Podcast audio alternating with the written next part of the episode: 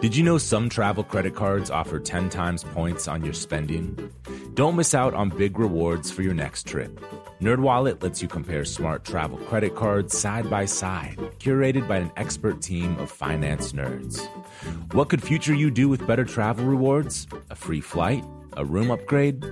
Don't wait to make smart financial decisions. Compare and find smarter credit cards, savings accounts, and more today at nerdwallet.com. Reminder, credit is subject to lender approval and terms apply. NerdWallet, finance smarter. The most innovative companies are going further with T-Mobile for Business. The PGA of America is helping lower scores and elevate fan experiences with AI coaching tools and 5G connected cameras. AAA is getting more drivers back on the road fast with location telematics. And the Las Vegas Grand Prix is powering race day operations with 5G connectivity, giving fans an experience at the speed they deserve. This is accelerating innovation with T-Mobile for Business. Take your business further at t-mobile.com/now. Willie Nelson, Waylon Jennings, Kris Kristofferson. Before they were legends of outlaw country, they were lost souls looking for their sound. Don't miss Mandy Moore in the new scripted Audible original, The Boar's Nest Sue Brewer and the Birth of Outlaw Country Music. Discover the true untold story of the extraordinary woman behind the outlaw country music movement and its biggest stars. Hear how one woman's vision and her tiny living room, far from Nashville's Music Row, became the epicenter of a musical movement.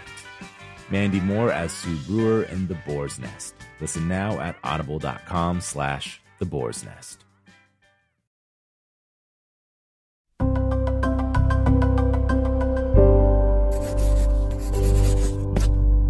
Pushkin. I'm at Jack White's house in Detroit. There's over a dozen of us there. Jack's 88 year old mom is in the front room greeting everyone as they come in. His older brother's there too. So are some folks from the Third Man record label Jack runs. Malcolm Gladwell and I are sitting in amazement. The Raconteurs, Patrick Keeler, Jack Lawrence, Brendan Benson, Jack White, are hanging on Jack's sun porch, warming up, playing the blues. Of the 30 or so number one Billboard albums this year, only four have been rock albums, and one was the Raconteurs' Help a Stranger. Jack and Malcolm first met in Nashville to talk about Elvis for Malcolm's other podcast, Revisionist History. Malcolm got the grand tour of Jack's estate in Tennessee, where he and most of the band live now full time. After that, Malcolm would jump at any chance to hang with Jack. So when the invite came to tape a broken record episode with the band in their native Detroit, we leapt at it. Even Rick Rubin phoned in for it. You'll hear him turn up a few minutes into the conversation. This is a fun one. This is Broken Records Season 3 Liner Notes for the Digital Age. I'm Justin Richmond. Just a quick note here. You can listen to all of the music mentioned in this episode on our playlist, which you can find a link to in the show notes. For licensing reasons, each time a song is referenced in this episode, you'll hear this sound effect. All right, enjoy the episode. Before Malcolm and Rick's conversation with the Raconteurs, the band kicked things off with a great cover of Donovan's Hey Gyp, Dig the Slowness. Wait, wait. th- That's the one where you thought of swapping out Cadillac for Tesla? Yeah, we were talking about it, like why, why don't we modernize if we're doing the cover of this? You know, all the old songs, the rock and roll and blues songs are always you know Cadillac this and, and that. So this this song had Cadillac and Chevrolet, and the original had I think the Mustang. What was it Memphis Minnie song? I think he he was taking his thing from, and and, and we're talking about Donovan, and uh, so we thought why don't we modernize it? Let's let's put it in something like. We we're like, oh, this just sounds silly, and then we just brought on this whole conversation of why why is it such a hard thing to um, interject modern technology into the lyrics of rock and roll or blues songs because hip hop and country can do it and I, c- I and they're expected to. It's sort of almost like you know, to. You're like in a modern countries. I mean, I don't know if we could look some up or something because I don't really. I'm not that familiar with modern country lyrics. But you, you, when I'm listening to the radio in Nashville, it's always like something like, and all that shit. And like,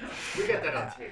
Yeah, I hope so because that's a that's a hit. That's a hit. we laugh, but that actually. You know what I mean? Like, uh, why are they? And then hip hop, it's you can drop any modern reference and you're expected to. It's supposed to like Yeah. whatever's hip this week, you know, and let alone uh not 2019 so Yeah. but when rock and roll if you do it it's kind of it's kind of goofy i mean it, it it brings up the idea like i was uh, was talking sending you the idea of this uh, phonograph uh, lyrics you know um Hello, hello. Oh, Rick, oh hey rick Hello, hello. How are you? we're all good. We're sitting here with the raconteurs. hey rick hey rick Hey, what's happening?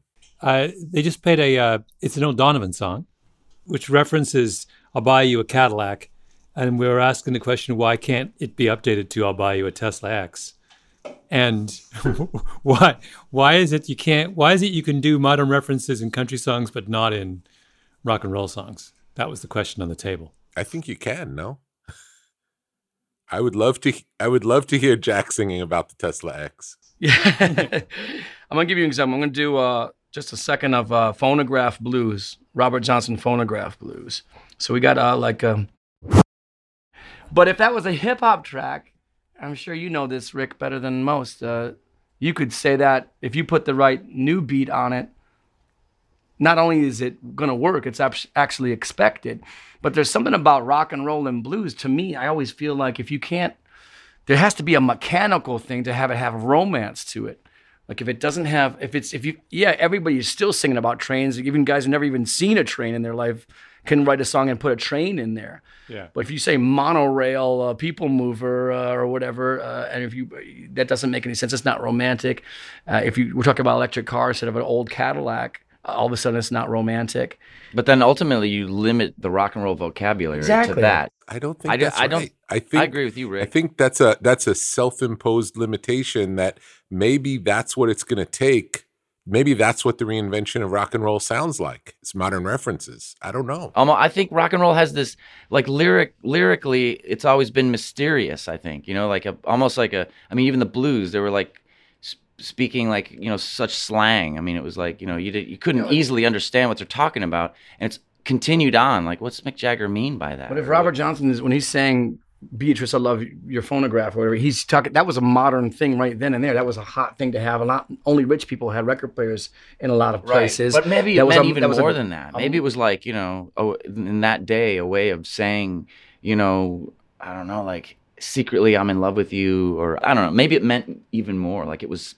Oh, oh, the know what I metaphor is mean? heavy. The- I'm just I'm yeah. talking about the just the literal reference of he's referencing a modern technological device, a phonograph Right. at that time. If you wrote a thing. blues song, quote unquote, right now, and you mention an iPod or listening to streaming service on your iPhone, that's not romantic. It's just it's kind of sounds silly. And if you and maybe it's something to contextualize with rock and roll's place in in culture now in 2019 compared to hip hop or or uh, country music or modern country music, which I don't really think is even even is country music really anymore. But the fact that they're expected to make really current modern references in country music for it to be a hit song, it's ex- an expectation. But those guys, uh, Hank Williams, uh, wouldn't have been caught dead not singing about a Cadillac or something, you know, like that. It was Is this a problem for that kind? You're talking about sort of the the rock and roll vernacular has a, a set of very specific reference. Mm. Is that a problem that you can't kind of update it easily? You did put clicking and swiping into a rock Yeah. and Yeah. roll. That's a very Yeah, modern reference. it can't be done. Is it? Yeah, good- Wait, There's what was the clicking, swiping? Oh, was reference? a, we had a song on there where it said, uh, well, Brendan Don't came out- bother me. Brendan actually came out with this lyric. It said, "Don't bother me." It's uh, but that's the, that's what was in there. Yeah. He came up. He said that though, clicking and swiping, and I, I thought that was funny because it had like multiple meanings. It's not pointing to a specific Right. um, cultural artifact. It's you're playing with words. It's, you're winking. Yeah. I did a I did a, a Blind Willie McTell song a few years ago called Three Women, and his was like, um, and I, when I did it, it was uh, I got three women, red, blonde, and brunette, and I, when I went to the five, I said, and I got away with it there. Yeah. That was a blues song done in sort of like a funky way, and and I said digital photograph, and I was purposely trying to break this Yeah. idea in my head. But that, that let's go back to you made that comment just now, Jack. That Yeah. and a lot of what passes for country today, you said isn't really country. Yeah. Talk a little bit about the distinction.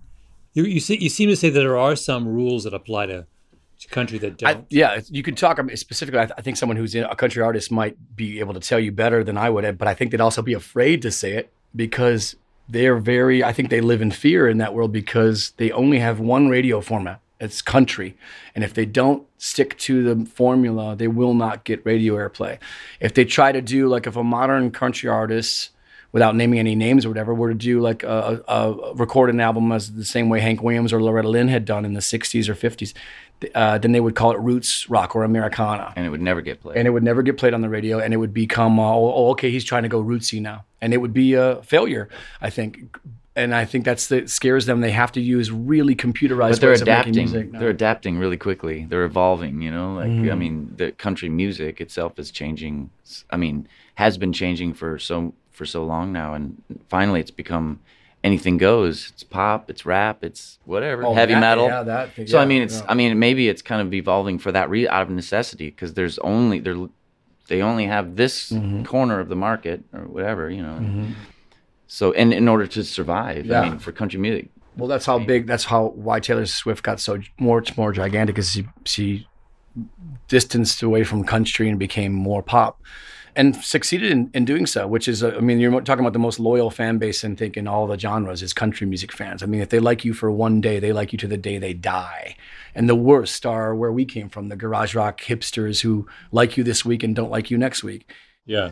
And that idea of that you toggle back and forth between Nashville and Detroit is really interesting. I'm just curious about how that affects um, the way you make music. I think one thing that happens is, you know, there's a lot. Yeah, I've met a lot more fiddle players, you know, like since I've been living there, or steel players, and invariably you invite one of them some, you know, just a, as a. I mean, you just get to know these people. They're cool, so you invite them down to play, and soon they're appearing on your record, and and then people are saying, oh, you know, you've. I see how you've, you know, you've taken on this kind of Nashville sound or whatever, and it's like, well, actually this person i mean yes i guess maybe you could say that but uh but in reality it was just this guy's so cool and i'm i'm in awe of his skills. I love his he's like he's crazy good and it's i want to be around that you know? To add to add to that though if you went nobody wants to be boxed in in, in any case. So if you were say we did all move to nashville and we actually became country singers because of the environment we would probably be prone to not admit it. We would probably be prone when asked to say oh no that's has nothing to do with us we like country music back when we lived in detroit we, we don't- country we're not being pushed around or influenced by our environment or whatever but I think wherever you go, it's not like when we were in Detroit. It's not like uh, we like the Stooges because we were walking down the street. We like the Stooges. It's because the people we're hanging out with like the Stooges, and we like them too. And not just being a cultural thing in this area of the country. We're more prone to like the Gories, the Stooges, Detroit Cobras, whatever. And if you're down in Nashville, you're more prone to like Loretta Lynn and Tammy Wynette. Would you say that since moving to Nashville, forgetting the making of music, has your taste changed at all? Mm, That's a great question, Rick. Um, I'm gonna say i've been i've been exposed more to country kind of pop country by my wife and uh, sh- she's like that stuff and so i think my i think i've come around a slightly to some of it you know just seeing i can see some good in i'm not sure it's changed my taste but maybe it's broadened my horizons a little bit you know Have you written? Have I? I, I've I have an appreciation. So I have a very large appreciation and respect for some of those writers. I think they're super clever, and you know, I mean, and and that's sort of been country music for a long time, kind of witty and clever, and and that could be like Florida Georgia Line that Sure. has a line maybe that's just like, ooh, that's good, that's good. You know, I appreciate that kind of stuff. my appreciation goes to like I like the cleverness of the Monster Mash and the cleverness of uh, Yeah, you know uh, the novelty songs. And if you and there's a, there's a, there's a when you're a songwriter and you're and you're thinking of something clever, like I think this last Rack and Raconteurs album, we stayed away from clever in a lot of ways. It's it's tempting to want to come up with a clever lyric, but then you also can go past that line into novelty. Well, then into not no emo no emotion, no feeling. Yeah. Because it's that clever is kind of like it's a knee slapper, or it's like a, Mm-hmm. geez. I mean, not. It's a- a- actually. I take that back. I mean, sometimes it's just, just so good. It's um, and I'm try- I can't think of you know any great Is- examples right now. Like, is there a song on this on this most recent record? she thinks I still love her, you know, or something like that. You know, that song. the- Yeah. She thinks I still care. Yeah, she thinks I still know, care. George Jones. I mean, it's Yeah. the whole song is or the whole song is kind of just this witty. It's a witty thing, but it's Ironic so, but it's thing. so heavy. It's so heavy. so heavy. yeah. It's almost like, and Loretta Lynn does that all the time. Like, there's a throwaway That's the way you do it. novelty hook to get you involved, but the the metaphors once you get in there are so heavy and deep. That Kind of makes you giggle for a second, kind of smile, Mm-hmm. but then you're like, ooh, whoa, wait a minute. Yeah. I think I think she sings "I Still Care" is one of the most amazing metaphors ever written. Yeah. as, as, as from a songwriting And standpoint. everyone can relate to that. Like, yeah, you know, But you could laugh, Forget her. Forget him. You know, like, I don't need him. Yeah. You know, it's just classic, man. And then summed up so perfectly in that but, song. but is it's because he's he does still care. Right, That's the whole point of Yeah. that song. That, that- I remember there's a Conway Twitty song that begins with all the things he has to do now that his woman has left him. yeah, Remember, I've canceled my subscription Yep. to the Home Ladies Journal, and it's like totally gimmicky. And then you s- you start to realize, oh my god, yeah, this guy's truly sad. he's man. truly uh, You know what's what's interesting about it is it's really sarcasm. Yeah. And it's not unusual to hear sarcasm, let's say in a Bob Dylan song, but lines might be sarcastic. It would the pr- the premise of the song is almost never. I, I can't think of an example where the premise of the song is based on sarcasm. Right, you're right. Yeah, You're right. It's, yeah. it's hook lines to hook you in with sarcasm, but the the deeper meaning of it is is actually. Uh, but I, I I go so far as to say that that's the all great songs are like that. That that the story is what you're trying to convey. You're communicating a story. The the music, the melody, all of it's a trick. It's all of a, a way to trick you into the Yeah. story. Well, hopefully there are many levels too, right? There's Yeah. to, to to trick you in to get you. The beat is a trick. The, the the title of the song is a trick. The mm-hmm. the, the melody is a trick. And, and you, I, don't, I don't mean all that in an insulting sa- way. It's there's nothing wrong with that. That's great. And I think that's when But it, It it's gets- tr- to manipulate your feelings and your emotions and to make you sad, make you cry. Like this, we, ooh, this feels, you know, this is great, or this, you know, you you make some sort of sound that sounds, you know, Mm-hmm. whatever. The D chord, you know, the ultimate. Do you, do you do it? Do you would you say you do that consciously? I do sometimes. I think so. Yeah, and and probably fail most of those times. I'm conscious of it, and then other times, you know, I mean, songs kind of creep up on me later, much later, and I think, wow, man, I you know, that's cool. That's really deep. You know, it's it moves me in a different way. Maybe it hits me differently, mm-hmm. and I think, oh, okay, I, I think that was a successful song. You know, Is there a song on the latest album that strikes you in retrospect as a Nashville song? A song you would, would only have written mm. because you moved to Nashville? probably maybe thoughts and prayers. Thoughts and Prayers was a yeah, that's a, the last song on the record. Kind of has that vibe to it. To Can it. you play a little bit and, and then explain what what's sort of Nashville about it? Let's discover. Maybe we can discover the wild. wild yeah, right. Oh, I love that song. Wait, can that song get played on country radio? No, Absolutely, absolutely not. You know, it's really it's really more it's more southern rock than it is country. I think you're right, Rick. Yeah, It- Yeah. It, it has that feeling to it. It's sort of like uh, those incorporations of those sort of like that. that kind of Almost more Yeah. cowboy. yeah, cowboy Yeah, uh, yeah. guitar Cowboy slanger. It makes me Yeah. think more of like Lynyrd Skynyrd and Molly Hatchet than it does country music, you know? Yeah.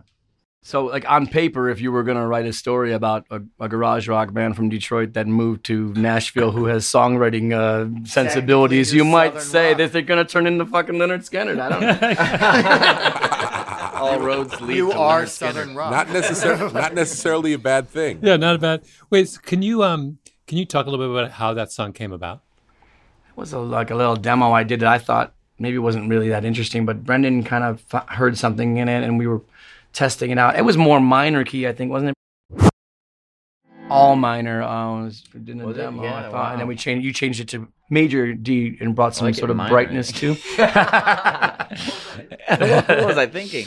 So uh, Is that all you began with, or did you be? Yeah, and I had that was like um I was, I was trying to write lyrics like I wouldn't normally write. I trying to like pretend I was a different songwriter writing those lyrics. I would never write a why why does the Grim Reaper creep? How does the Grim Reaper creep if he doesn't really have the time? I mean, that to me, I, when I wrote that down, was to trying to be ridiculous to myself. Like uh, what a, another songwriter would write. I'm like, why? No, cross that out.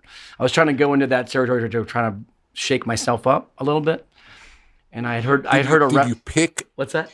did you pick did you pick a a character for that songwriter or was it just not you? Was it rooted in either anyone you love or a combination or a fictional character? It was a character actually. It's a it's like uh, it, I won't say the name, but I heard a I heard a reference on the radio driving in the car. I heard a reference in the radio that pissed me off so much. It was a reference in a song that was someone trying to be clever and and modern, and I won't say what it was, but it, to me that made me write this line of. Uh, I wrote a letter down to you like I'm Sullivan Ballou. I was trying to say like if I had took this goofy songwriter and said, "Hey, listen, why don't you instead of that reference, why don't you reference something that actually has some staying power, some longevity to it? Instead of saying that person's name, why don't you say Sullivan Ballou and let people go and learn about Sullivan Ballou and the letter he wrote in the in the Civil War and maybe that. So it was almost like uh, I was pretending to workshop with this songwriter kid who doesn't know what he's doing. you know, uh, it was kind of a strange, crazy off the cuff left field thing to do. But So you're literally driving down a road. Had you heard that song before? no, So you're hearing it for the first time, and then you, the song makes a reference, and you're like, oh, Yeah. you can do better than that. it, yeah, it, it- it's. I think you should care enough. I think a lot of people don't say that. I'm I'm dumb enough to say that in interviews and stuff. You know, like to say like uh, that, that that that's uh, you know enough. I can hear that and it pisses me off. And but I think that you should care enough about your craft. If you're an architect and you drive it down the street and you see some ridiculously built constructed house in a neighborhood where it doesn't belong.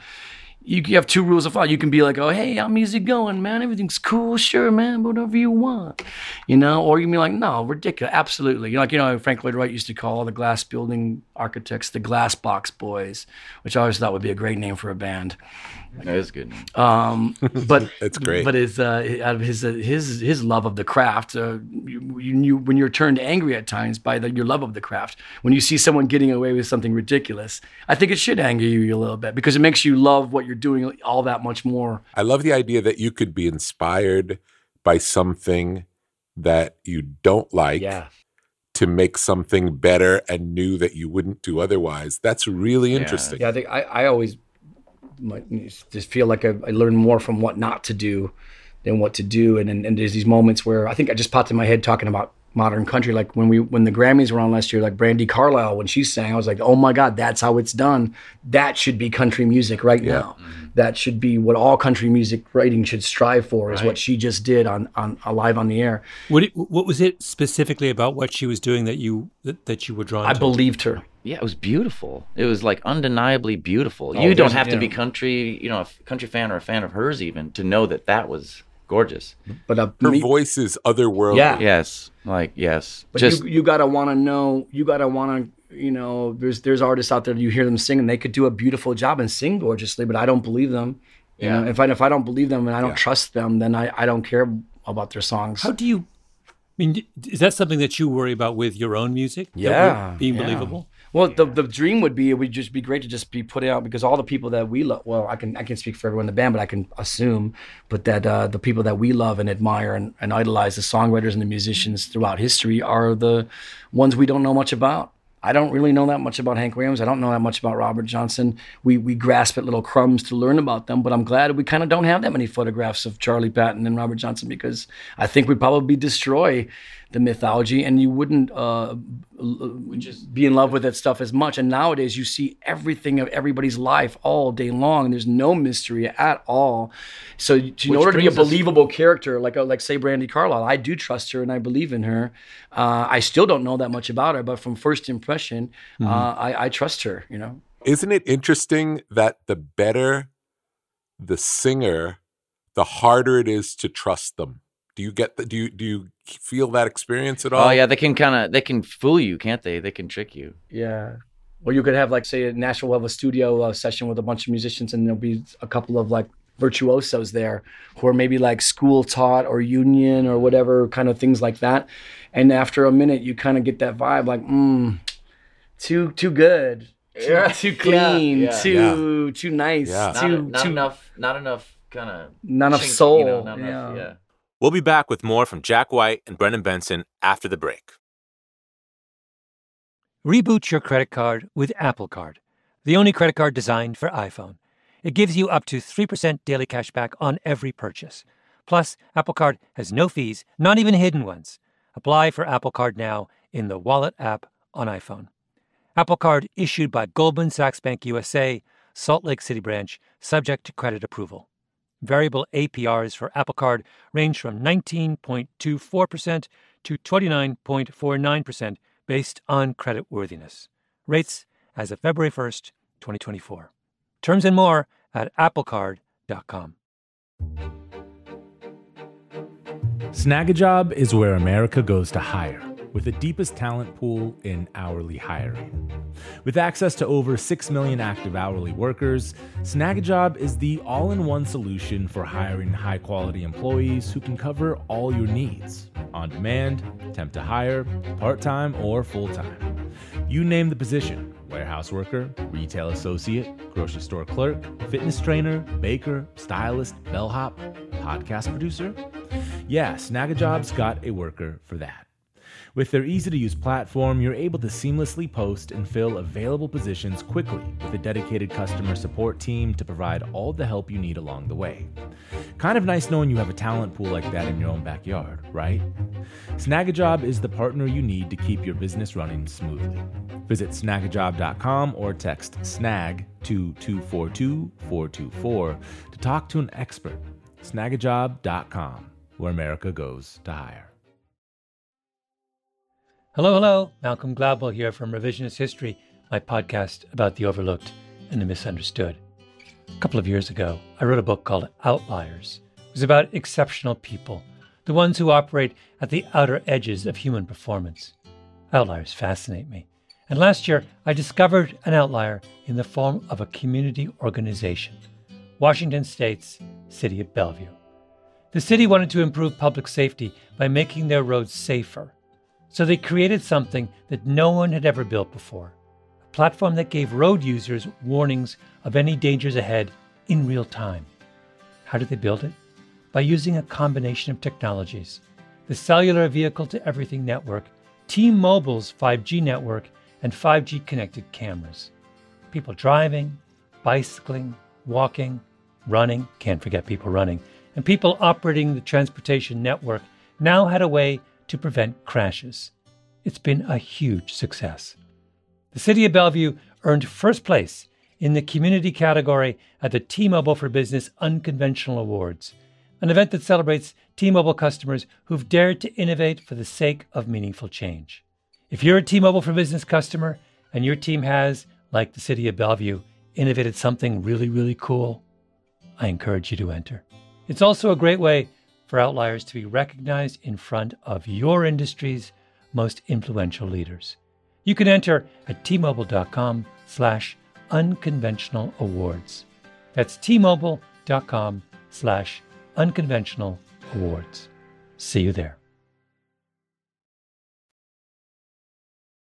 We're back with more of Malcolm and Rick's conversation with the raconteurs. Are good? I'm, I'm interested in this notion of imperfection being somehow appealing and perfection being seeming phony. Um, is there a really good imperfect song?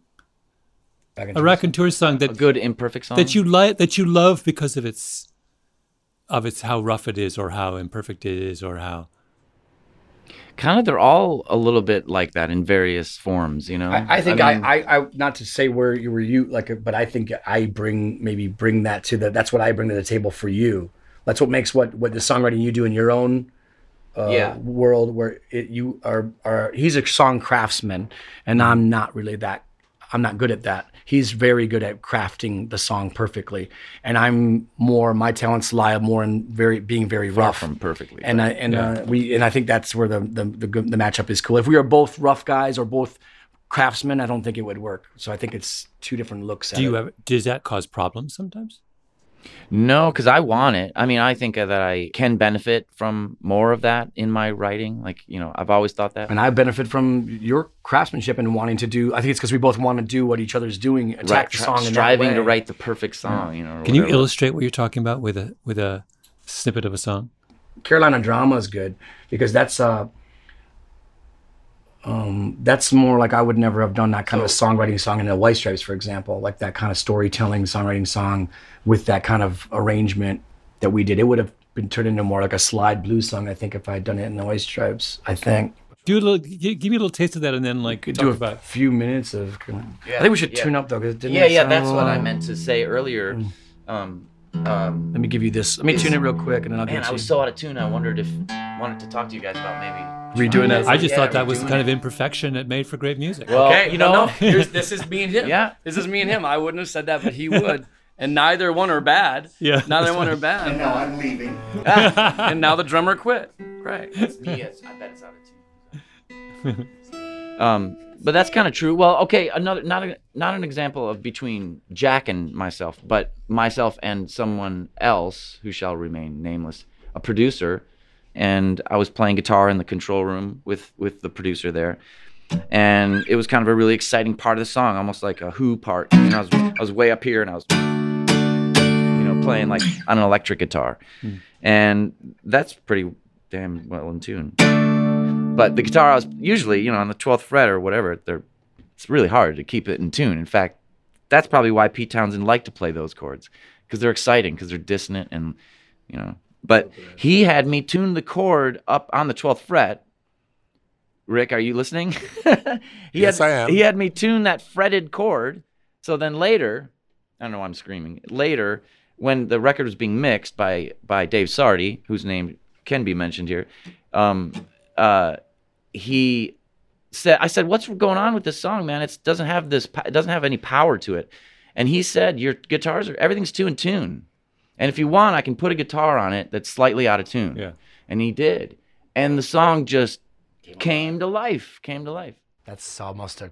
That's just sad. So, you know, it is. I mean, it is. That makes and, me and sad. It was. It made me very sad, and I didn't have a very fun time making that record. Needless to say. Well, well was- this this you can transfer this over to our talk about modern country. When Mm-hmm. we did the second Raconteurs album at Blackbird Studio, which is the big studio in Nashville, most of the big country records were being recorded there, especially at the time. And they were explaining to us how they were doing the songs in the next studio over. Like we were recording a drum track uh, and, a bass guitar, and a, the band would play live together, and then we would start building on it. Like, oh yeah, let's do vocals. I was, the, the live track was the song. That was it. It was done. And they were saying, oh, you know, at this point we would just be getting the kick drum uh, ready in the in the over in, the, in this country album we're working on. They would do a drum beat. They would play a drum beat, put it up on Pro Tools, put it on a grid. So that every kick and snare is perfectly in time, and then they switch out the kick and snare for it. samples of the snare drum that they think is a good sounding snare drum sample. So every snare drum sounds basically exactly the same, hit at the exactly perfect time. There's no soul left in the recording at all. Even- and that's how you get played on country music radio. You have to do that stuff to the song, take all the life out of it. And it's sort of like, man, can you imagine if even the Beatles had been recorded that way? and hip hop, great- even hip hop, those guys, those beats guys are going, you know, going so far to make the beats imperfect, to make them nowadays, to make them like swing and Yeah. do weird. I think that's things. Jay Dilla They're not even in yeah. time sometimes. It's awesome, you know? Yeah, And- but that's Jay Dilla, who's the maybe maybe the one of the first to do that, where they really just kind of playing Yeah. it off time and Yeah. and uh, and uh, and making it have a, some swing to it. You know what I mean? I mean, they're uh, try- they're trying to go the other way with it. Like they want this drum machine to sound like Yeah. imperfect, you know? perfect. Like, yeah, and it's and it's, great. better. It's, But it's- what's driving that? Is it is it being dri- driven from the audience level, or is it just driven, or is it just a kind of thoughtless extension of expertise that I can because I can make it perfect, I will. in my opinion, would be a, a bad domino effect of uh, what's selling, what's working, and oh, that one worked because we used this algorithm type thing, and we, we put everything up on a grid and made everything Might exactly. be OCD too, man. People OCD in the business, honestly, thinking like you know the uh, the engineer, like, oh, I can't stand the bleed, or I can't stand this this this snare's just kind of out of phase a little bit. You know, I want to replace it, and no one says anything. No one says no, stop. No one But says. if every, you know, if I would, everybody I would wanted, also describe it as a misuse of technology. Yeah. I, I agree, Rick, and it, it's like you can use like you, you know I, nothing can be firm. If I say you know, I've I've gotten punished a lot for being like this anti-technology guy, I'm really not. And the the point being is I think people misunderstand. Like I'm not saying like if you record on computer you're a lifeless piece of shit. It's like no, you can record on Pro Tools and do some really beautiful things, and you can use it properly. If you all, but if you plug in and everything, no one's playing in a room live together. Everything is uh, uh, tracked individually. Everything's been has 16 plugins and emulations on it of reverb with uh, digital emulators, and on and on and on. You've you've clicked your mouse three million times before this song is quote unquote finished. Are you kidding me? Are you? There's no way that's going to have any soul or life to it. And if you took your favorite recordings of uh, Otis Redding or the Beatles or whatever and tried to ha- do it in that same fashion, I don't think people would like the results. But that doesn't mean that you could you can't use that technology and, and come up with beautiful things. You definitely can, but you gotta be very diligent, I think. And what like what Rick said, the you can misuse any of that technology. It's a lot easier to misuse this technology now than it was when it was just tape machines. It was a lot harder to mess up. Absolutely, you know? absolutely, because you have more you have more control, which can be a dangerous thing. Mm-hmm. And there's no undo. There's no Apple Z. You know, there was no. I mean, you know, There was no there Apple was no Z. Apple Yeah. Z. So you You had to commit. You had to commit. Wait, you guys are going to play something? well an example oh, of your Carolina two. Yeah. Oh, Okay, so this was a song uh, called Carolina Drama that we, me and Brady worked on my on my porch in Nashville when we did our second album, and um, it became a sort of like a storytelling song. I, we won't play the whole thing; it's a little bit long, but uh, we'll play Yeah. a little bit of it. Um, and it was really us working together. I mean, when this song probably would have been more of like a slide, open slide, very trashy kind of song if I had done it in my other band, the White Stripes, at the time. But when we did it together, it sort of turned into a storytelling kind of song. You're grateful for that. In other words, you don't. Yes, because I didn't want the Rock and Raconteurs to sound anything like the White Stripes. Yeah. I want if we were going to start a new band, I don't want to sound anything like it. And then when I do a solo record, I don't want it to sound anything like the Raconteurs. And so anytime you do a project, you don't want it to have any real similarities. And I think maybe that's a little bit what's what's tough for anybody who's been in a band that connected with people in the mainstream, especially. You know, I always think about that. Like with, uh, we toured with Robert Plant in South America, and I just love what he was doing solo. And you just get that vibe in the room that people just want to hear that Led Zeppelin song next. Mm-hmm. And it's a little bit, uh, that's the kind of curse of bands too. You know, people love bands as a unit. They like, it's like, I I don't know, it's like maybe even part of a fantasy thing. Like, oh, I wish I was on the road with my four friends or something in a van or something. I, I don't know. Maybe there's some appeal of that, but there's this idea that gang. this gang of guys or girls uh, is is up there um, uh, against all odds, traveling the country and and, and and and coming up these songs together. And when you're uh, solo, it's almost like you're oh, this is like an image. Uh, why why don't you just do the White Stripes? Why you, why don't why don't you just do that? That's what we want you to do. You know, why doesn't Robert Plant just reform Led Zeppelin? Because that's what you want you to do. But I think people don't realize that's not what the artist. The artists don't want to keep repeating themselves. Can you imagine if Robert De Niro had to keep playing Travis Bickle from Taxi Driver in every film for the rest of his life? Yeah. I mean, like, are you kidding me? Bands should have term limits. There should that should be like a law passed. Ex- Can't be in a band for more than five years. Five years actually be pretty good. Yeah, that was not bad. Deal. Um, you want to try a Yeah. this Carolina drama? It's, goes southern, it's total Southern Gothic. It does. It does. doesn't It it? Yeah. does. But this, you know, what this reminds me of the last time we chatted uh, for that podcast episode on, on Elvis. Hmm. You were talking about how the first time you went to Memphis, it reminded you of Detroit. And then you had that whole thing about how Detroit is a southern town. yeah. Maybe it's not a stretch that you end up writing Southern Gothic. Why Detroit? Bunch of guys in Detroit right, end up writing Southern Gothic rock. Yeah, it, there's something about it. There's something there where there is a kind of literal connection. It, it does. When you're in Memphis, I feel very much like it's like Detroit. So New Orleans, Memphis, Detroit sort of have some straight down the country, some kind of blood vein going on. Yes, so you're painting the picture. We just played that song. It sounds very southern, and we wrote it on a southern front porch in my house in Nashville. Well, why aren't we writing uh, a Stooges sounding uh, heavy rock number? Maybe because we have acoustic guitars and we're sitting on a veranda or something. I don't know. Yeah, but right. it's- But it's uh, Rocking chairs. but uh, it, it might be um, that sometimes these environments, they, you know that your environment influences. You don't really know specifically what it is, but Yeah. you know it's it's being influenced. I guess That song was written from beginning to end on your front porch in Nashville. basically, yeah, for the most part. How does it when you guys write together? Is it how does it work?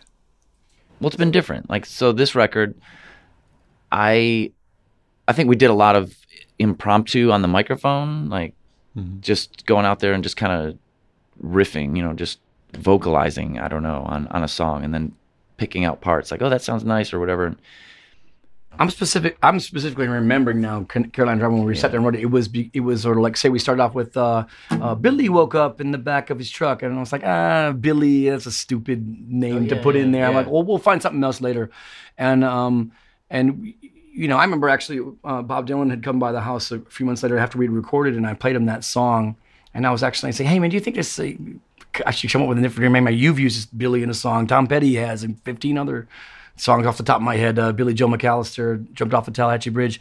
I was like, I'm trying to think of something different, but I can't think of a two syllable name. And he's like, he's like, I don't see a problem with that. You know, This So it's song's like, been validated by Bob Dylan. so okay, then then I was like, okay, good, then we're fine. All right, let's move on. Wait, Bob Dylan question. was, just drops by and you you've become friends with Dylan? We, we are. We are. Uh, he's well. He's he's my dad. He's he's, he's my mentor. So I I I, I don't want to insult it by saying we're friends. You know, in the same as if I'm anywhere near.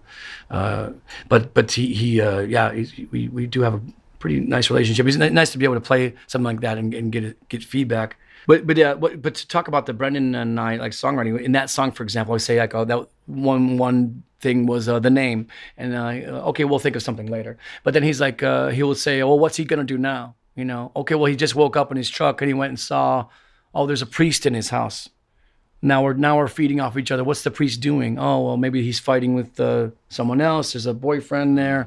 Uh, who let's describe his boyfriend? How do you describe these people and sum up their whole lives in one sentence? And I thought something like, oh, he's got some blue tattoos that were given to him when he was young. Like maybe he's been in prison since he was a kid. Was the one way of saying he's had a rough life. Um, it's hard to do that though. It's hard to sum up someone's life in a sound bite. But you kind of have to do that as a songwriter. You have to come with these. You you have to make these concessions. You know especially if you're talking about characters like that. But I think those things come out of me and him bouncing it off of each other. If I had sit, been sitting there by myself, the song would have came out totally different, and the characters would have done different things. How often are the songs that you write about a fictional character? Brendan is different, and he can tell you a different story about his own. But I almost never try to write about myself because it's just so it's just too boring for me. I feel it's like it's boring, and also if it's I'm going to end up probably writing about something negative or sad, and I don't want to keep reliving that for the rest of my life every time I play this song live. It just seems like. And then also, I think it's too overdone nowadays. I think everyone sort of expects that the new Taylor Swift song is going to be about her dating John Mayer or something like that. And I think maybe it'd be better if uh, people wrote about um, something different. I read uh, in the book something very interesting. It was like if you had asked uh, kids in high school 100 years ago to write a song who knew nothing about writing music, that 90% of them or 95% of them would have written about the Titanic or a mining disaster or something big that was uh, to the community. But if you wrote asked 100 high school kids right now to write a song who knew nothing about music or songwriting, they would all 100% write a songs about themselves. And that's something that I don't really have an opinion on about what that means about how culture has changed. But I'm sure everybody listening to that statement could probably infer lots of narcissism and uh, things that to do with uh, how we attack uh, technology with social media now these days, et cetera, et cetera, et cetera. Whereas before, 100 years ago, when most people hadn't even been more than five miles from their own home, they would assume that there was this grandiose life outside of their small town that they know very little about that seems very exotic. But that's all at our mm-hmm. fingertips now. I want to dwell on this for a moment because it's super interesting. This idea of the of this switch from hundred years ago, the kids would have written narratives about some world event, mm-hmm. and today it would be about themselves. Because I was just thinking as you were saying that, was there a a hundred years ago, you know, after Katrina, there would have been a Oh, yeah. top ten song, or the equivalent, or its equivalent Yeah, about Katrina, sure. or about you know, we would all know someone would have memorialized uh, 9/11. 9/11, or I was thinking, you know, all these the that wave of police shootings over the, you know, Oh gosh, yeah. Yeah. there is one. There's one. There's that Janelle Monae song, Mm-hmm. but but the idea that you know hip hop could be a another version of hip hop is would be this uh, uh, would be a genre full of social protest. Yeah. I, I tried to work with Jay Z on a, a hip hop version of Stagger Lee, which I thought I was telling Jay like, um, and I wish you could have helped me with this, Rick, and make this actually come alive, but it never worked. It never happened. But it, um, I was trying to say, you know, Jay, this this is um, a song about a guy who was killed over a five dollar hat, and these are mythical folk heroes that should be mythical hip hop uh, heroes. Where are where are the mythical hip hop characters? There's a lot of people in hip hop who talk about themselves. Most of it is the MC talking from his own point of view. Nothing wrong with that. But wouldn't it be awesome if there was also mythical hip hop characters? And I thought, God, Stagger Lee is just it's just waiting to be done in a hip hop style. You know, the it's it's got everything. It's got everything that's talked about in modern hip hop. And say all you got to do is modernize it, take us full circle to modernizing all things. But um, uh, and he, he he was interested in for a second. We just didn't never got I got come together and finish it. I ended up doing on my my band the Dead Weather's album. I ended up doing a version called Three Dollar Hat uh, off of it because I didn't want to see the music go to waste. I'm I'm curious about uh, you guys to talk a little bit more about the, you know, you talked about the music that you grew up with. Mm. I'm curious about the music that net, that at the specific point you are in your career that really affects you and moves you. I mean, I like to pick up on little moments. You're like, ooh, that was like, say, I heard this Billy Billie Eilish song the other day. The yeah, I, I don't know the name of the type, but I think it's uh, we're, we're, when we go to sleep, when we all fall asleep, where do we go? I think. And uh, what I liked was the the way she recorded the vocals. And to me, like that was some great use of technology. However, she recorded her vocals, I'm assuming it's a Pro Tools thing, that it was like, oh man, beautiful. The way that it sounds like a synthesizer, but it's also sort of like four of her singing layered together. Very, very cool. Very well done. Impressive. And you remember those kind of things, like the tone of something. Mm-hmm. And that's what bums you out. It's like when everything is electronic or electric that you don't know. People used to say, wow, how did they make the sound? How did the Beatles make that sound at that one part in the song? Are they playing? I think that's backwards guitar or whatever it was at that time, some technique that, or say like in a movie, like how did they force that horse carriage off a cliff? Did they really kill those horses in that movie? You know, um, but now it's just a one sentence thing. It was done on the computer. Hey, Jack, how do you feel about the uh, Donna Summer song "I Feel Love"?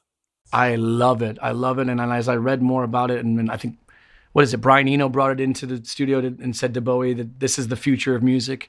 And it was there was no what was the first song? It was all completely electronic, right, Rick? Yes, yes. And again, to speak to what you said before, Rick, a good use of technology versus bad use of technology. That yes. Moment, usually when the song something's the first its time has ever done, first time they built a Fender Telecaster or a or a Fender a, or a reverb amp, like the first out of the gate is usually the best and uh, yes. uh, and that, that was one of those first out of the gate moments like oh wow look what you could do with electronic music or Kraftwerk and all the things that came yeah. th- throughout that scenario of uh, there's some amazing things can be done and then but that's the same thing with anything you know say like a grunge movement comes out the, all this dirty kind of raw sounding rock and roll comes out and then you got to listen to seven years of the imitators kind of watering it down no big deal. That's how music's always gone. It's always gone up in hills and valleys like that. There, there, should be a there should be you know how the Germans have words for everything. There should be a German word for the person who comes after the originator and does a bad version of the thing yes, you once right, thought was right. great. I, I bet That's a great idea. There's no German word for that. Yeah. we'll be back with more from the Raconteurs after the break.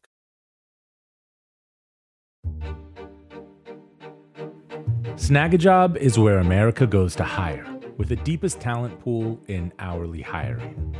With access to over 6 million active hourly workers, Snagajob is the all in one solution for hiring high quality employees who can cover all your needs on demand, temp to hire, part time, or full time. You name the position warehouse worker, retail associate, grocery store clerk, fitness trainer, baker, stylist, bellhop, podcast producer. Yeah, Snagajob's got a worker for that. With their easy to use platform, you're able to seamlessly post and fill available positions quickly with a dedicated customer support team to provide all the help you need along the way. Kind of nice knowing you have a talent pool like that in your own backyard, right? Snagajob is the partner you need to keep your business running smoothly. Visit snagajob.com or text snag to 242 424 to talk to an expert. Snagajob.com, where America goes to hire. Hello, hello. Malcolm Gladwell here from Revisionist History. If you've watched a professional tennis match recently, you'll know that fans have this amazing new tool at their disposal. It was created by the consulting company Infosys and the Association of Tennis Professionals. It's an immersive 3D viewing experience for tennis fans, which allows them to watch matches from new angles, get real time statistics, and better understand the inner workings of the game and its athletes. Basically, a completely new, data driven way to appreciate a tennis match. It's been a huge hit, and I'm proud to say that the Infosys tennis platform earned first place in the customer experience category at the Unconventional Awards from T Mobile for Business, an event held at Mobile World Congress in Las Vegas that celebrates customers who've boldly innovated for the sake of meaningful change. And I think it's important to point out that innovation like this doesn't just require a great idea and exploit some great underlying technology. It takes courage. Because tennis is a game with a long history and some pretty powerful traditions. I mean, you can only wear white at Wimbledon. Still, it's the 21st century. And here was an idea that said we can dramatically change the way a fan watches a match. We can feed them data. We can allow them to see things they could never see before with the naked eye, or even conventional camera angles. If you want to turn a world upside down, you have to have a pretty strong backbone. That's a lot of what the T Mobile for Business Unconventional Awards are all about. Finding people and companies who show that kind of boldness. I encourage you to enter. It's a fantastic event and a great way to be recognized for your brave, outside the box thinking in front of the industry's most influential leaders, and an even better way to say, I told you so. You can enter by July 31st at tmobile.com slash unconventional awards. That's tmobile.com slash unconventional awards. See you there.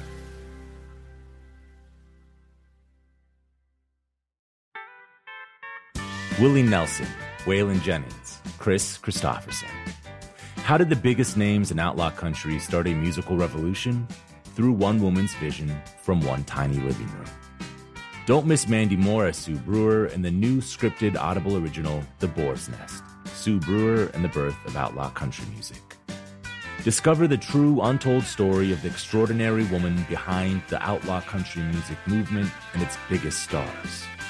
Brewer helped shape the sound and soul of country music as we know it today, despite never picking up an instrument herself. Lovingly dubbed the Boar's Nest, Sue's Place was an intimate staging ground where a new breed of singer songwriters, wounded souls, wayward upstarts, would spur each other on to tap into something bigger, realer. Starring Mandy Moore and featuring Eben Moss-Bachrach as Shel Silverstein and TJ Osborne as Johnny Cash, alongside a full ensemble cast. Audible invites you to enter the boar's nest and experience the rise of a musical revolution. One woman, one time, one place. The Boar's Nest, Sue Brewer and the birth of outlaw country music. Listen now at audible.com slash the boar's nest. We're back with more from the Raconteurs. Brendan, can you talk a little bit about, and I'd love if you played a little bit of it, the um, the song um, "I Don't Feel Like Trying" sometime or some, some was Some, some days, some, days I don't feel like like trying. Yeah. trying. Some days, um, It seems like the most personal song on the album. yeah, it is. I didn't, I didn't think much of it when I was writing. I mean, I didn't think that it was necessarily so personal. I mean, I think there's kind of. Let me just be clear. I, I think I don't. I don't write strictly autobiographically. I mean, I think I I tell stories as well. They're not they're not stories with you know necessarily. There are lots of different characters, and the characters maybe morph into other characters, and I take liberties and artistic license, and you know. Um, so that being said, I mean, yeah, I, I think I, I think I kind of felt, you know, I was just kind of feeling at a feel having a bad day, you know, maybe more than just a bad day, but and I started to write this song, and then um, and then of course it's it's good to embellish and make things just get just twist the knife even more, and you know, so I I kind of I feel like I just take liberties in songs, like may, maybe try to make it more shocking or more sad or more this or that, and then it people are asking me about it, you know, like you know, it's it's wow, it's really sounds almost suicidal. if you really wanted to throw it when you're in a band like this where there's two singers and two songwriters you can really throw a spanner in the works and and uh, you'd have me sing it if it's that personal you know Right. and then uh, see what happens there like Right. that, that could be an interesting twist maybe we should have done that Yeah, and we've talked. We've always talked about doing that. We just never got around to doing that. Just singing each other's songs, like you know.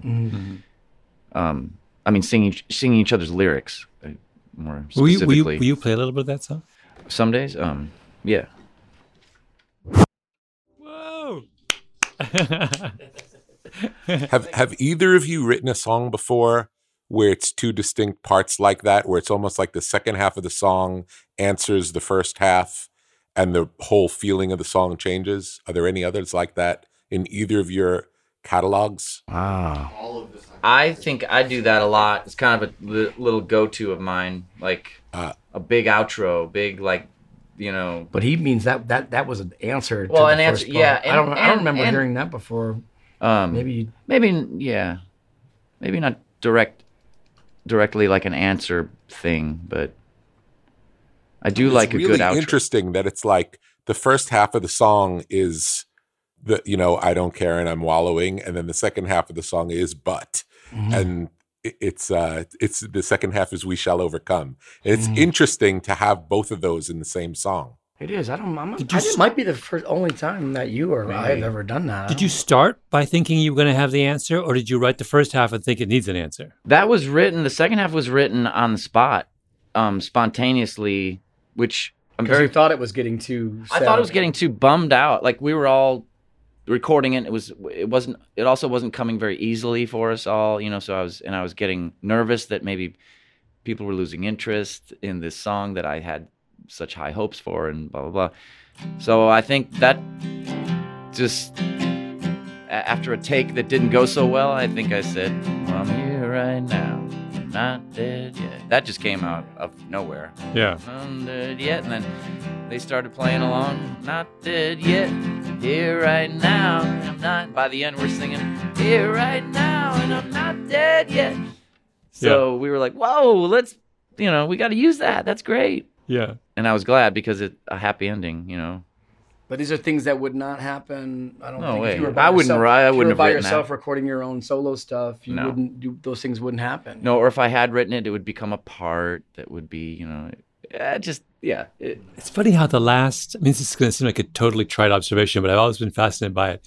You can have a song like that, the bulk of which is this dense downer, Mm-hmm. and then you stick the little thing on the end, and all of that is forgotten. Yeah, And at exactly. the end, you know, I was clap. I was Right, clap- I right, was like, you're che- yeah, yeah, I was you're like- cheering this guy on, like- yeah. You know, it's, it's almost like it just Good gets for you. Yeah. it gets erased. The emotional arc of music is so fascinating that you can you can kind of rescue. You can take someone to the brink, can. and Well, then it's you that can just it's melody. bring them right it's back. that yeah. it's with that melody. You can do that. I mean, I can do that right now. Just just bummed it out, right? But but it's gonna be all right. so there's like that's the most basic trick ever. But you know, it's all in there. It's great. I mean, Mozart knew it. You know, they all knew it. How to just pull the heartstrings and It was like a just kind of Tug just it. popped in my head was that uh, you know speaking of like novelty songs and and uh, with deeper metaphors so, so hidden back there and changing things around. Yeah. I was, I was thinking of Loretta Lynn's song called Fist City. If you know this song, it's uh, the chorus is um I don't know the chorus exactly, but the chorus is uh. And if you don't want to go to Fist City, you better detour around my town. Cause I'll grab you by the hair of the head and I'll lift you off of the ground. Just like a novelty thing, like, oh, okay, you're gonna I'm gonna kick your ass if you mess around with a man. But then she says like this double chorus, which is she's so brilliant. She goes, I ain't saying my baby's a saint because he ain't and that he won't cat around with a kitty. But I'm here to tell you, gal, you better watch your your face or something. You, you stay away from my man if you don't want to go to Fist City. So uh, it's like she admits, yeah, I know he's screwing around, and I should be mad at him. But Yeah. I'm going to talk about that right now. We're talking about you. That's great. That's brilliant songwriting. yeah, so good. I'm curious about all of you are have lived through a period where the way in which people experience music has your audience experiences music has changed Mm. Yeah. fundamentally. Mm-hmm. spanning quite a yeah, like In 20 years, we've gone from al- buying the album and listening to it from beginning to end. Yeah, yeah. to to I'm assuming mo- it's almost all spot you know streaming and mm. individual. Streaming and vinyl. Is how, how does how has that affected has it affected you? Has it affected the way audiences react to your music when you play live? Has- we thought we thought say like when we like say when the Patrick and Jack were in the Greenhornes, I was in the White Stripes, and the Detroit garage rock scene was cooking. That that we thought we had this problem of what they call golden age thinking that everything was always better in the past. Every oh god, the bands in the '60s they had it so good, and it's like wow, wouldn't it be great to be from that time period than this lame ass '80s and '90s blah blah blah digital crap that we had to grow up in, and then you then it's like we thought that was bad Jesus, man, there's nobody's nobody's sitting down writing a song anymore, you know, with a with a piano. And then like when you say like you see something like a Brandi Carlile on the on the hmm. Grammys, like oh thank God, you know. And you know what it is? You see finally is talent. I mean, I think you mm-hmm. finally see somebody who's truly gifted, and you're like blown to pieces because what we're used to is mediocrity. I mean, just mm-hmm. you know whatever's sort of viral and popular on the internet, which is mm-hmm. always just so lame. You know, nothing to do with skill or like, creation or art or Yeah. You you want to say like I want someone to sit down and love their craft and love their work and their art form and they're expressing it in a way where they can figure out how to blow your mind with the tools that they're using. It Doesn't matter if they're analog or digital or not. Can they blow their mind? Billie Eilish, the way she recorded her vocals on that song I heard the other, she blew my mind. The way she recorded her vocals, she used the technology to her advantage and did something beautiful. And she's trying to blow your mind. Um, Yeah, That's- and you, but there's not enough of that. It feels to. like maybe maybe when you look back and say, "Oh God," it seems like every time someone turned their head in the '60s, someone was writing you know, some amazing song that had greatness to it and would last forever. Maybe though that we're only remembering the good stuff. I don't know. That's we we're definitely remembering the good stuff and the the bar to get in the game in the 60s was much higher yeah, because the cost it took to make a record you, to get signed yeah. you had to really be good just to get signed Yeah, and if you got Like, signed, you had really to have good. your you had to have your act together. By the time you got to the studio, like guys, we got one chance. We better rehearse the shit and have it done right. And if you're gonna sing, you're gonna sing from the heart, and you're gonna try to really impress them because there's only this one moment. You don't have Yeah. oh we can go back and overdub and fix it and, and, and click and No. click whatever. You- the, Be- the you Beatles have that. recorded their first album in 9 hours you know that was it Yeah. Led Zeppelin first album, 36 hours. Black Sabbath's first Yeah. album, 24 hours. Uh, Stooges Yeah. first, on and on and on and on. All the Yeah. The the other side of it is that because the entry bar is low now, yes, there may be more noise and more not good stuff, but you might hear something that you might not have heard that wouldn't have made the bar on a technical level, but it's a different kind of talent. Like when I, when I hear someone like Young Thug, it's really exciting to me. Mm-hmm. In the old days, someone who you couldn't understand what they were saying, or maybe they don't even know what they're saying, might not get a you know might not get to record. That sounds like you young thug in you evokes an idea that you trust him and you believe him right Yes. well that's that's 100%. that's what i'm speaking of 100%. is is when you when you believe somebody however whatever tricks they're using to make you Yes. think that they're believable and should be trusted or if they actually are trustable whatever it is Yes. you trust young thug and now you're ready to open the door and listen listen to anything else he has to say if someone comes out of the gate and i like i don't trust them i kind of almost x them out and I, I'm never gonna really dig what they're doing, no matter what they do, no matter how beautiful it is.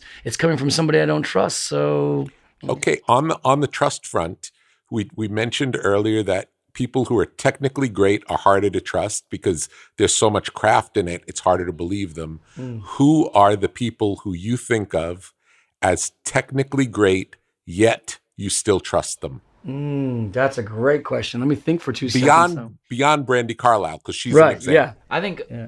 Paul McCartney maybe. I think uh, you know he's famously the tech, the more technical one guy. my favorite Beatle, but um, what's that? my favorite Beatle, no But- doubt. Paul yeah, McCartney. but I I believe him with all my heart. I mean, and and a lot of times I think I'm I'm just interested in the way that an artist evolves, even when they're older, and how they get sort of sort of lame. it's still kind of like Paul McCartney. Like I still want to hear what he's up to, what he's doing. You know. I might include Simon and Garfunkel, even though Garfunkel is the voice you think of more in Simon and Garfunkel. The more recognizable voice Yeah. is Garfunkel's. Paul's harmony is incredible, and Paul's songs are incredible. But when I listen to those records, I believe those words. Like I, b- I, I, I, um, Yeah. I go with them. Yeah.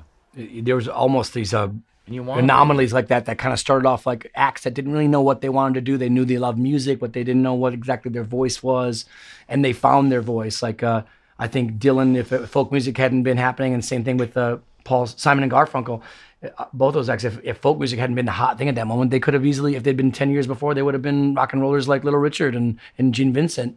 Um, I mean, matter of fact, what they were called, uh, Simon and Garfunkel were called Tom and Jerry when they first came out, and they became because of the folk movement, they became believable and down to earth and soulful folk singers that you believed what they were saying and that they had knowledge. They were experts about something that you didn't know about. You had that that trust in the person who's uh, communicating to you through music. You trust them and you believe that they know something that you don't know.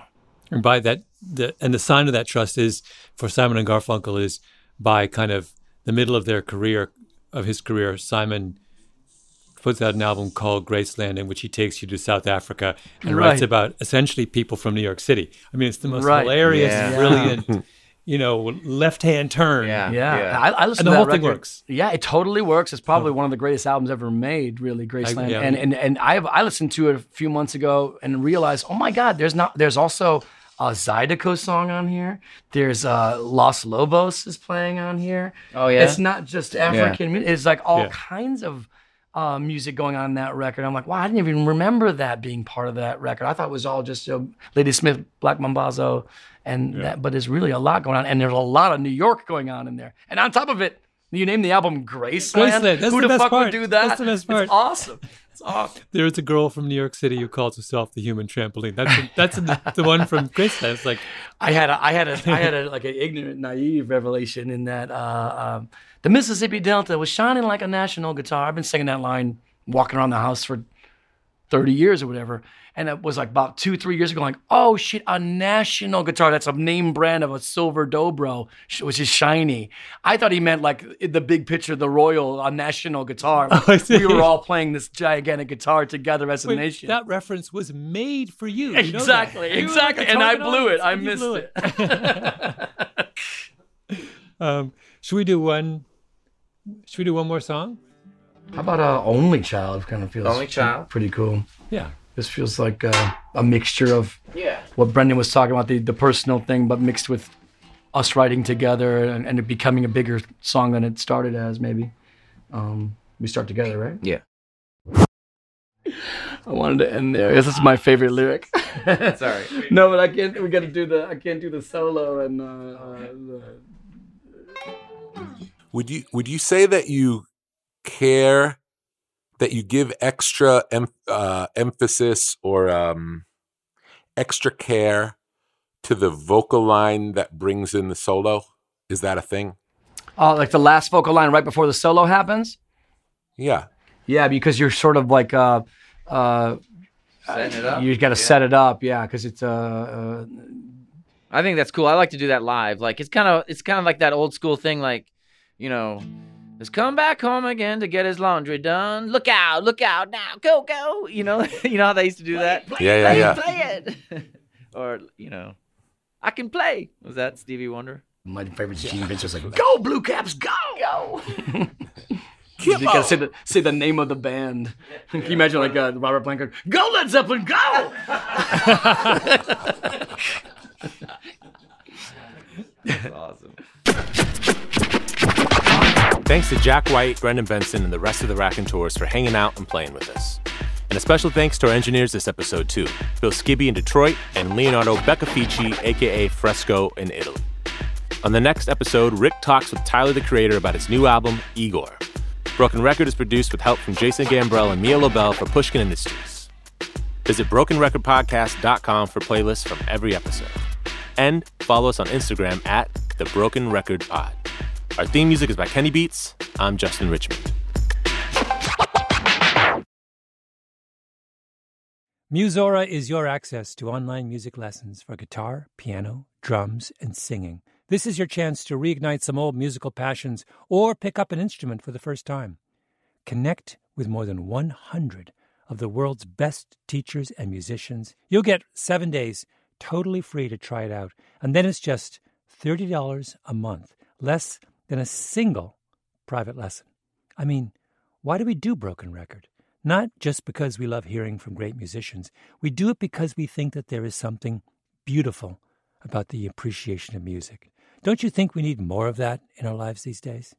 That's the mission of Musora to inspire, educate, and connect musicians. Enjoy unlimited personal support, weekly live streams, student lesson plans.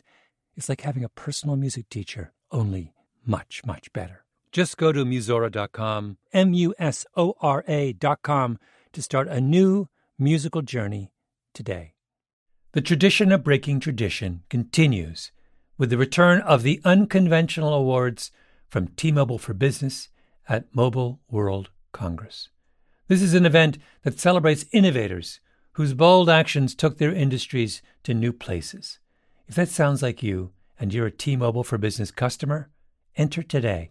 If you win, you'll be publicly honored among some of the most influential leaders in industry, and me, I'll be there too. Enter now at tmobile.com slash unconventional awards. See you there. Okay, picture this. It's Friday afternoon when a thought hits you. I can spend another weekend doing the same old whatever, or I can hop into my all-new Hyundai Santa Fe and hit the road. With available H-Track all-wheel drive and three-row seating, my whole family can head deep into the wild. Conquer the weekend in the all-new Hyundai Santa Fe. Visit HyundaiUSA.com or call 562 for more details. Hyundai, there's joy in every journey.